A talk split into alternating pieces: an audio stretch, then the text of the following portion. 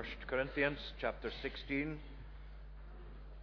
And the first two verses of this chapter will focus uh, our minds on these two verses for a short time this morning. Now, concerning the collection for the saints, as I directed the churches of Galatia, so you also are to do. On the first day of every week, each of you is to put something aside and store it up as he may prosper, so that there will be no collecting when I come. When I arrive, I will send those whom you accredit by letter to carry your gift to Jerusalem. If it seems advisable that I should go also, they will accompany me. Particularly the first two verses, as I said, of this chapter. It's striking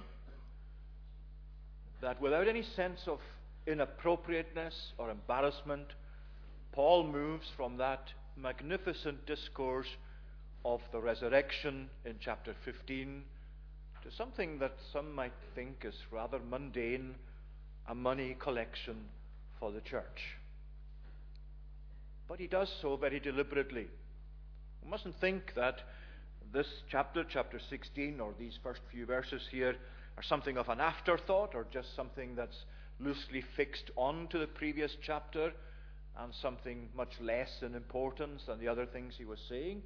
It's really not like that. It's joined specifically here to the previous chapter because chapter 15, verse 58, which we also read, Therefore, my beloved brothers, be steadfast, immovable, always abounding in the work of the Lord, knowing that in the Lord your labor is not in vain.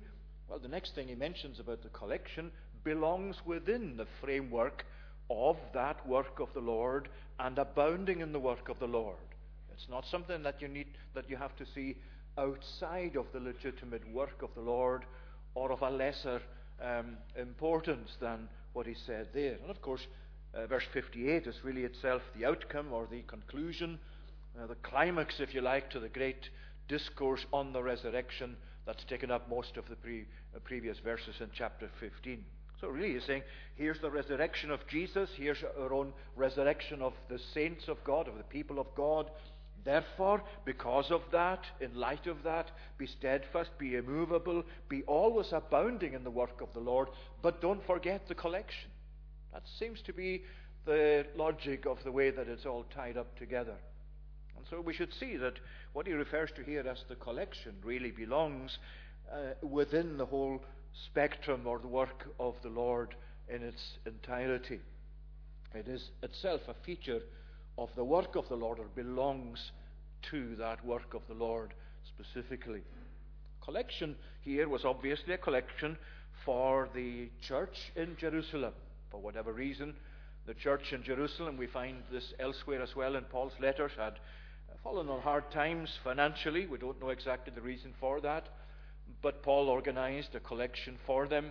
Um, here he's writing to the Corinthians in regard to that, and he's saying that he had done this also in the church of uh, the Galatians as well, that he had recommended this or, or directed them as well uh, to the same ends.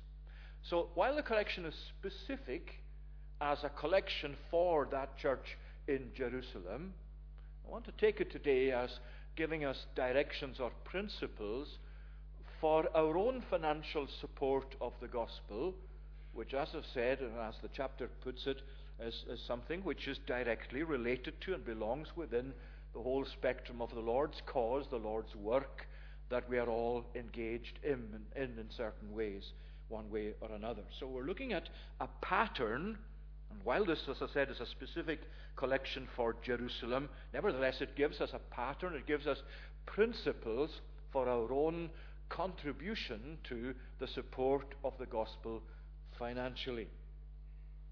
And the beauty of this is that it's not something that Kirk Sessions or Deacons Courts or ministers are actually setting out by way of advice, by way of uh, suggestions.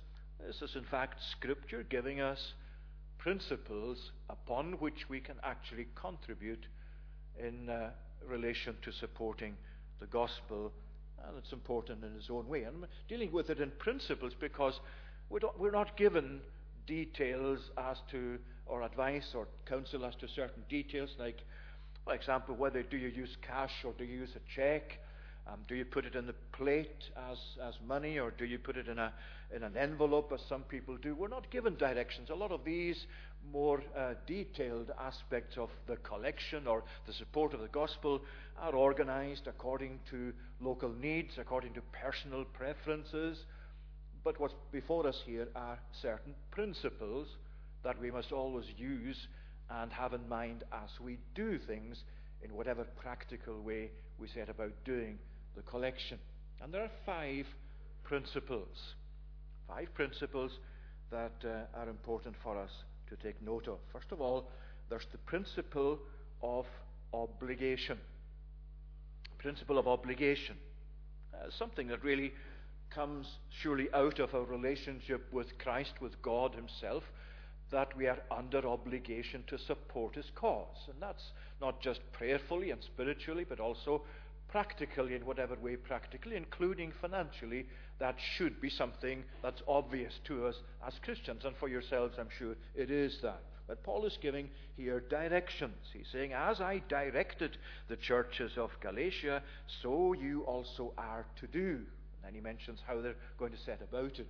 Principle of obligation follows from the fact that Scripture gives us direction uh, giving us direction means here is God's own specific direction. Here is God's own requirement of us. It's not something that is uh, uh, to be treated as something that's ob- uh, that's something that's uh, other than an obligation. It's not something that we can treat as if it was really an extra that you can choose to do or not to do. Something that's, he says, an obligation, as I directed. Now, it seems that Paul was very keen that um, the Corinthians and others that he wrote to would not regard the support of the gospel as a tax. In the Roman Empire, people were taxed heavily. And there were so many taxes that burdened people's lives. And Paul is adamant this is not a tax, he's saying. This is something out of obligation to the Lord. It's not something forced upon you. It's not something the government requires. It's not something the church itself has actually said is necessary for you to do. This is an obligation that's laid upon you by the Lord. It's something that grows out of your relationship with the Lord. It's something that Scripture directs in that regard. And you notice it's an individual responsibility. It's not something optional for individuals.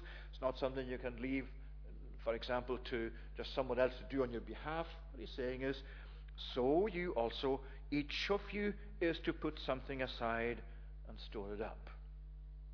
Each of you is to contribute your own portion of the support of gospel ministry. That's really what the logic of it is. Now he's saying here, um, each of you. Sometimes we find that we use, uh, if we're using an envelope, for example, uh, or standing order, we have it perhaps for a married couple or even for a family. But it does mean that the obligation is on each of us. So that even in that context, we ought each of us to be thinking about what that amount is and how it relates to the work of the gospel locally and further afield. So the obligation is on each of us to think, how can I actually contribute financially and otherwise to the support of the gospel. Remember, it's not just the support, as we'll see, of gospel ministry in your own locality, in your own congregation. It is, of course, that. But it's also, as we'll see, beyond that as well. It reaches beyond, as, as Paul is saying here. The collection was not just for, uh, it wasn't even specifically for the people in Corinth, it was actually for the church in Jerusalem. They were to think of supporting the gospel beyond their own borders, beyond the limits of their own congregation. So, the first thing to say, the principle of obligation. Now, obligation seems and can be a very hard, a very sort of legalistic thing. And when we're saying here that the Bible here is telling us we're under obligation, individually, each of us, to contribute to the support of the gospel, uh, that seems perhaps it could come across as something that's just an obligation from the sense of being a burden, almost like a tax. Well, if you go to 2 Corinthians, and 2 Corinthians chapters 8 and 9, both these chapters are very much taken up with this same topic, so they expand on what's here. And you can follow that up yourselves if you, if you read chapter 8 and 9 of 2 Corinthians whenever you get an opportunity.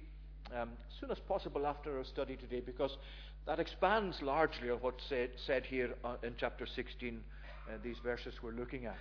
But here in uh, chapter, uh, chapter 9, verse 7, you notice there how uh, Paul is directing each one must give as he has made up his mind, not reluctantly or under compulsion, for God loves a cheerful giver. In other words, he's following the example that Christ set us. That's going to be our final principle, the principle of example, Christ's own example. Christ didn't come into the world reluctantly to save us from our sins.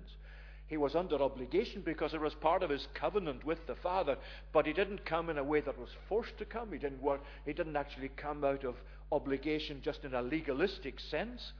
He came because he loved to come. He came because he came cheerfully, came willingly. That's the principle uh, in obligation as well. It's not uh, simply an obligation in a bare sense of the word, it's out of love, it's out of devotion to Christ. It's an obligation from His grace toward us and from what He has done for us. That's the first principle, it's one of obligation. The second principle is the principle of regularity.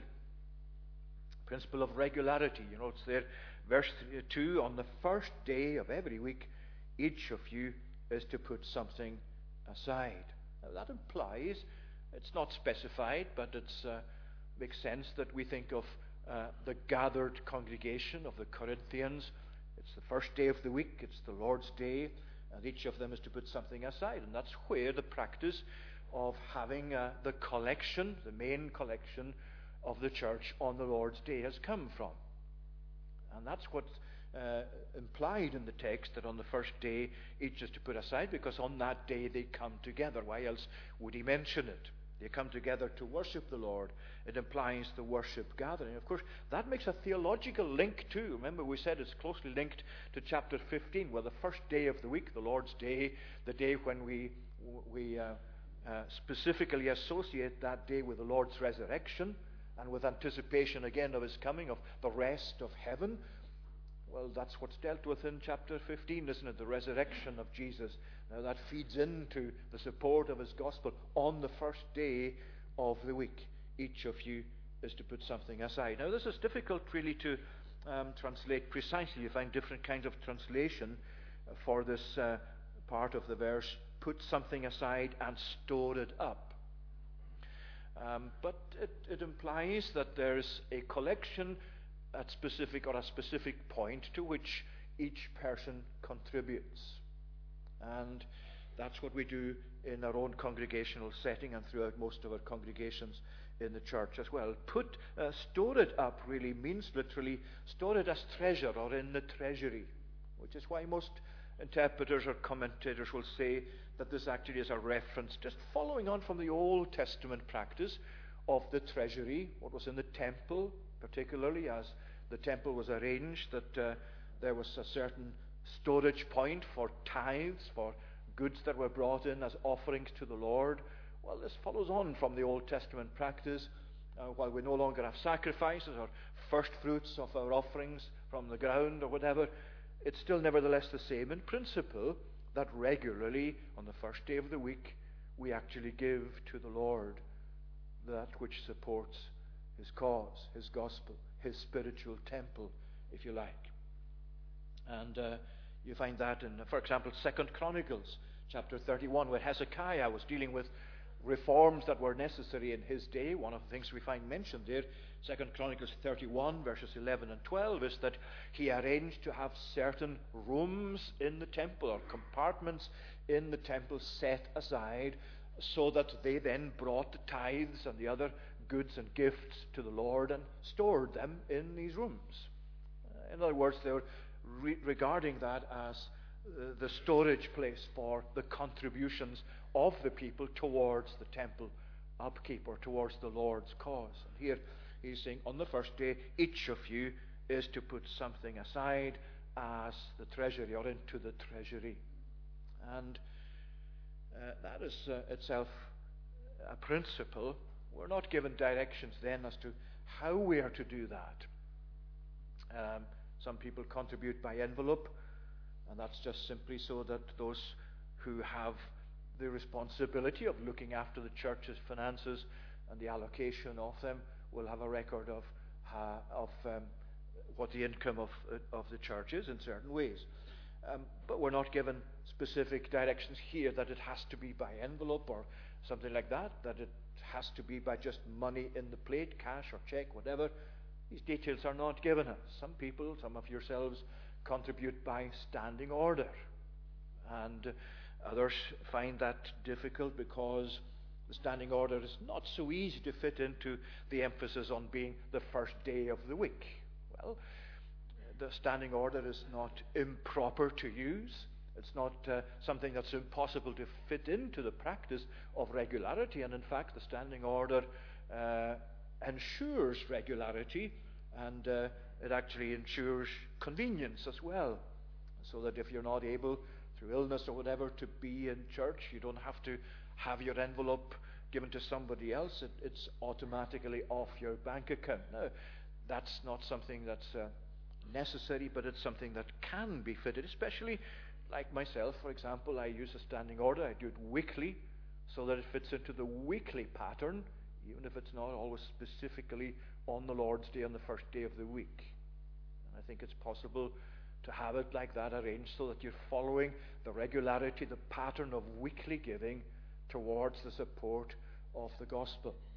But um, what it does is it tends to diminish, the standing order does tend to diminish that uh, worshipful aspect, if you like, uh, of putting your money in the plate or putting your envelope in the plate because it belongs to the devotion that we show towards the Lord. You don't just put your envelope in the plate just because it's customary or just as a matter of fact sort of thing. It is itself an act of devotion, and it belongs to the devotional side of our life. It's a contribution that we're specifically given to the Lord and to His cause. And it's not as easy to do that when you're uh, using a standing order. I'm not saying it's at all improper. As I said, I do it myself. But I should be thinking more often than I am of the fact that my standing order this week is going into the congregation's account and therefore giving thanks to the Lord for the ability, for the resources to do that, and asking the Lord to bless that contribution. That's how it should be for us, because it's part of our devotional giving to the Lord. So it's the principle of obligation, and however we do it, there's the principle of regularity. Thirdly, there's the principle of unity. The principle of unity. And this is something that uh, is is true both in the local congregational context, but also in the wider dimension of a denomination, or even wider to the Lord's cause. Remember, this, congreg- this collection here in, for the Corinthians was specifically for the saints at Jerusalem. Most of them had never been to Jerusalem, probably, and certainly hadn't met the people in the church in Jerusalem. And nevertheless, here was uh, Paul saying to them, This collection on the first day of the week, put it together because it's specifically for the saints at Jerusalem. They had fallen on hard times. Now, when it comes to our own sharing out together, which is an aspect of our fellowship, the word in uh, the Greek of the New Testament, koinonia, means fellowship. It means both sharing in some things together and sharing out some things between each other. And the sharing in and the sharing out applies to the financial aspects of supporting the gospel as well as other things. And you go, for example, to Romans um, chapter 15, just for a moment, if you uh, have, a, have a look at that, uh, verses 15, uh, sorry, chapter 15, verses 25 to 27. He's talking here again about his journey and his hopes for the journey. He says in verse 25, At present, however, I am going to Jerusalem, bringing aid to the saints. For Macedonia and Achaia have been pleased to make some contribution for the poor among the saints at Jerusalem. They were pleased to do it, and indeed they owe it to them. For if the Gentiles have come to share in their spiritual blessings, they also ought to be of service to them in material blessings. Now, you see the argument he's using there. He's saying here the people in the Gentile world, such as Corinth or uh, Galatia, wherever it was, have actually benefited spiritually from the church in Jerusalem. That's where the gospel spread out from. The contribution of the gospel message and the salvation in that gospel message came from Jerusalem to these people in Corinth, to this Gentile world. Now he says they're under obligation because of that, because of the spiritual blessing that's come from Jerusalem to Corinth or to Rome, wherever. You're under obligation when they are in need in Jerusalem to actually contribute towards their need materially as it arises. It's an argument from the spiritual to the practical or to the financial, even. And what he's saying there in Romans fits into the passage here in Corinthians as well. It's the principle of unity. They're not to argue in Corinth, well, Jerusalem is miles and miles away from where we are. We don't know what these people have, have actually been up to. We don't know why they're in need. And they're so distant from us, we've never met them. Paul is saying they're one church with you. God does not have a church in Jerusalem and another church in Corinth and another church in Thessalonica. He has one church. And the groups that belong to that one church are in different places in the world, as they were at least that time in the days of the apostles. There weren't denominations, of course, in those days. So what he's saying is, because the saints in Jerusalem belong to the one church of Christ, and because they've benefited, you've benefited from them previously, now you are to actually return that and respond to their need because they are brothers, sisters with you in the Lord. And that's how we have to look at our contributions as well. Not just simply for our local needs, it's also for the Lord's cause out with our own locality and our congregational needs.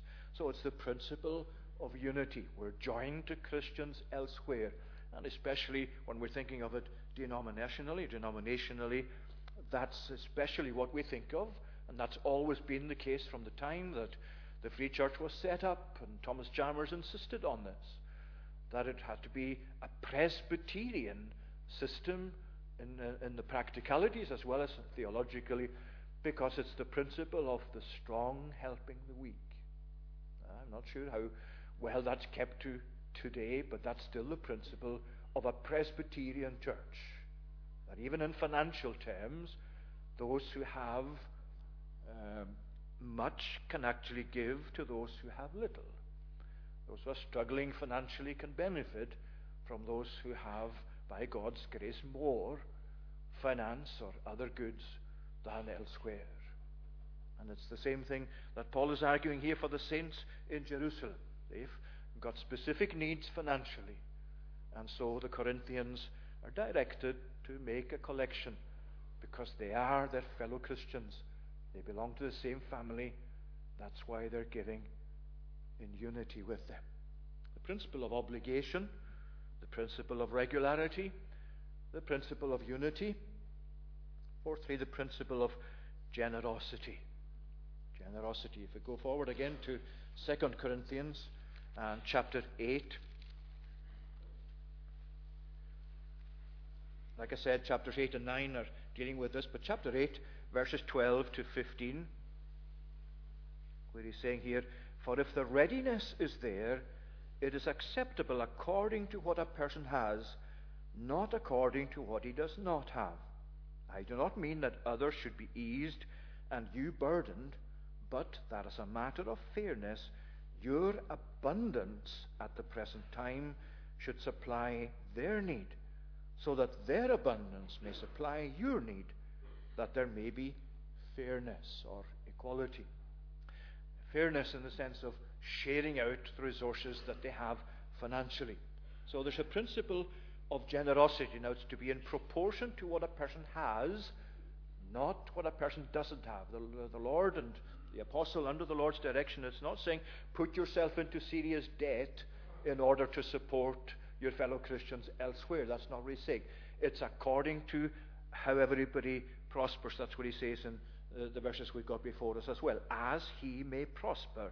Each of you is to put something aside as he may prosper.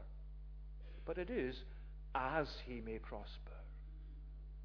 It's not less than he may prosper, even though it's not more than he may prosper.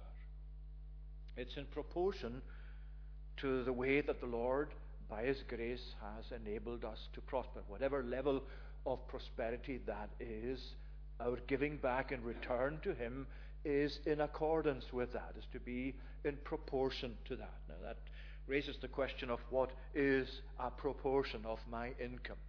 What is a, what is a proportionate amount to give to the support of the gospel? And everybody will have their own opinions on that. And uh, some people will say, well, it was a tithe in the Old Testament, a tenth of the goods, a tenth of the resources were given to the Lord. That should be how it is in the New Testament. There's no direction, as far as I know, in the New Testament that says that's how it must be. But it's still a good guide.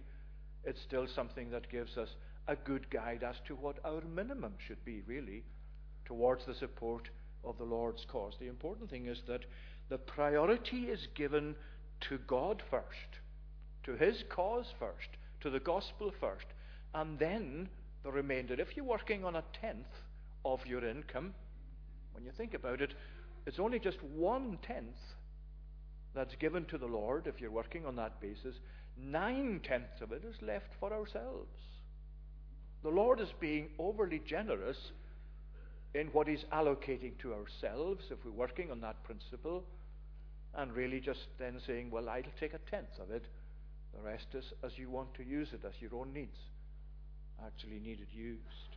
I'm not saying you have to use a tenth. I'm not saying that it's, it's very uh, obvious in the New Testament, but it's a very good guide because that was the Old Testament tithing, the way of proportioning what was given. And I remember well, very well that Malachi's complaint was in his day that the people were not fulfilling their obligations. And I'm not saying that because you're not. That's not uh, what I'm saying at all or suggesting. But remember, Malachi's complaint was that the people in his day were quite content just to give what was left to God. They were keeping the best of the flocks for themselves. They were keeping the best of the resources for themselves. They were looking then at what was left over and saying, well, that'll do for the sacrifices. That'll do for the temple. That'll do for the Lord. Malachi saying, you've got it the wrong way round. You begin with the Lord. You begin with a response to God's goodness, to God's grace. You give him what is his due, and then he gives you, in his generosity, he gives you the rest for your own needs. In other words, what Paul is saying is that it's as he may prosper, or as we saw in 2 Corinthians 8, in accordance with what a person actually possesses, has. It's not talking about minimums, even if you work on the principle of a tenth. It's still talking of generosity. To give as much to the Lord as is his due. It really follows from verse 58 of chapter 15. It's talking there about abounding in the work of the Lord. It's not talking about minimums. It's not talking about as little as possible. He's talking about abounding, and that follows into the support of the gospel as well. So that if we have a change in our circumstances, what the apostle is saying is, well, you review your contributions. If you if you don't any longer have work, if you're out of work, then obviously that's going to impact upon the proportion that you give to the Lord, to the gospel. On the other hand, if your income increases, then that also should be something, even if it's a standing order, we should review it in such a way that keeps up with the proportion that God has blessed us by. And that's only uh, just not just sensible, but it's something that's spiritually appropriate when the Lord has abounded toward us in His grace. So, the principle of obligation, of regularity, of unity, of generosity, and there's one final one, and that's the principle of example. And again, I need you just to turn to 2 Corinthians chapter 8 for this final principle. Chapter 8 and verse 12.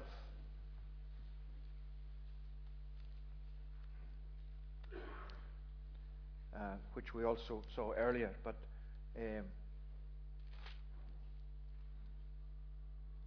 where he talks there about uh, the, the, the, givings that they are to give uh, to the Lord. Uh, verses, it should really be the verses before verse 12, um, at verse 8. I say this not as a command, but to prove by the earnestness of others that your love is also genuine. Now, he's really saying this is something that proves your love that you actually support the cause of the Lord in this way. For you know the grace of our Lord Jesus Christ, that though he was rich, yet for your sake he became poor, so that you by his poverty might become rich. That's the principle of example, and there's no greater principle than that one. You see what it's saying? The Lord Jesus Christ. You know, he says, his grace. How do you know his grace? How has his grace come to light? How has he demonstrated his grace, his favor toward us? Well, in this, he says that though he was rich, how was he rich? He was rich because he was divine and is divine.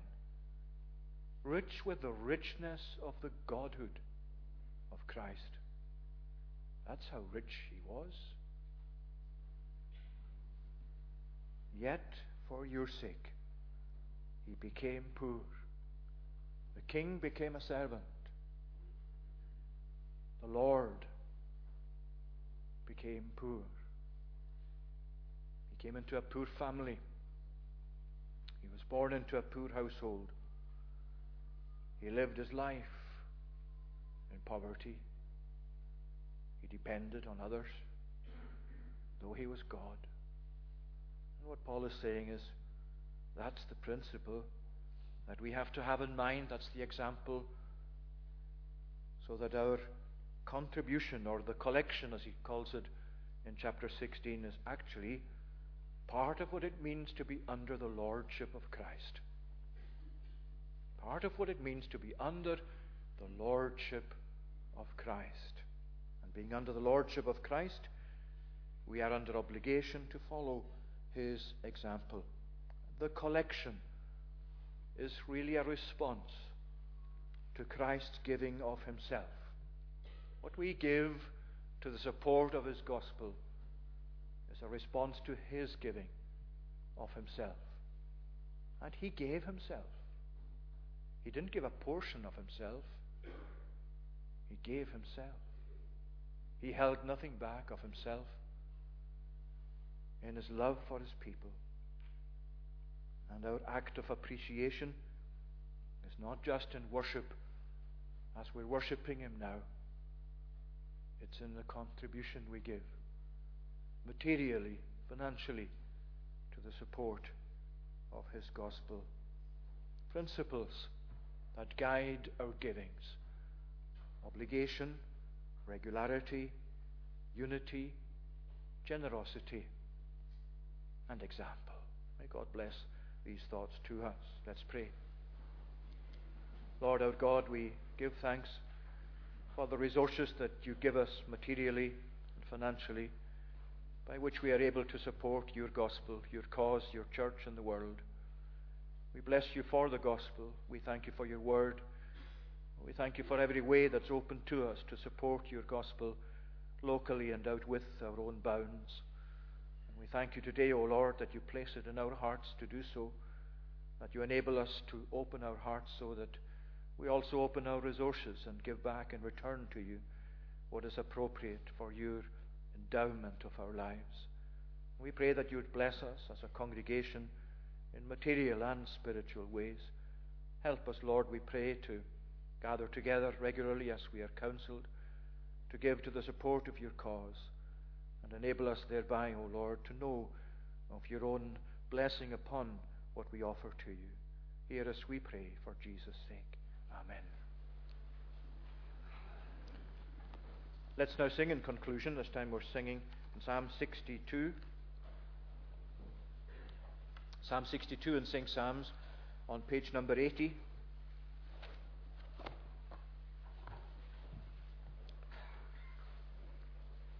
The tune is Heron Gate. We'll sing from verse 6, uh, from verse 7 to verse 12. My honor and salvation rest on God, my rock and mighty fort. O people, trust in Him always. To Him alone pour out your heart. Verses 7 to 12 on page 80, and the tune is Heron Gate to God's praise.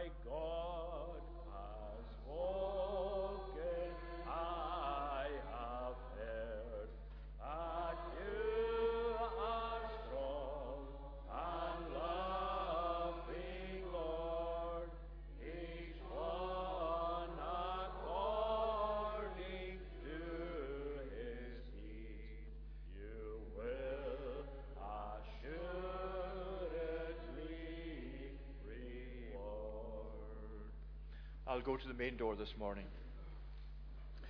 Now may the grace of the Lord Jesus Christ, the love of God the Father, and the communion of the Holy Spirit be with you now and always.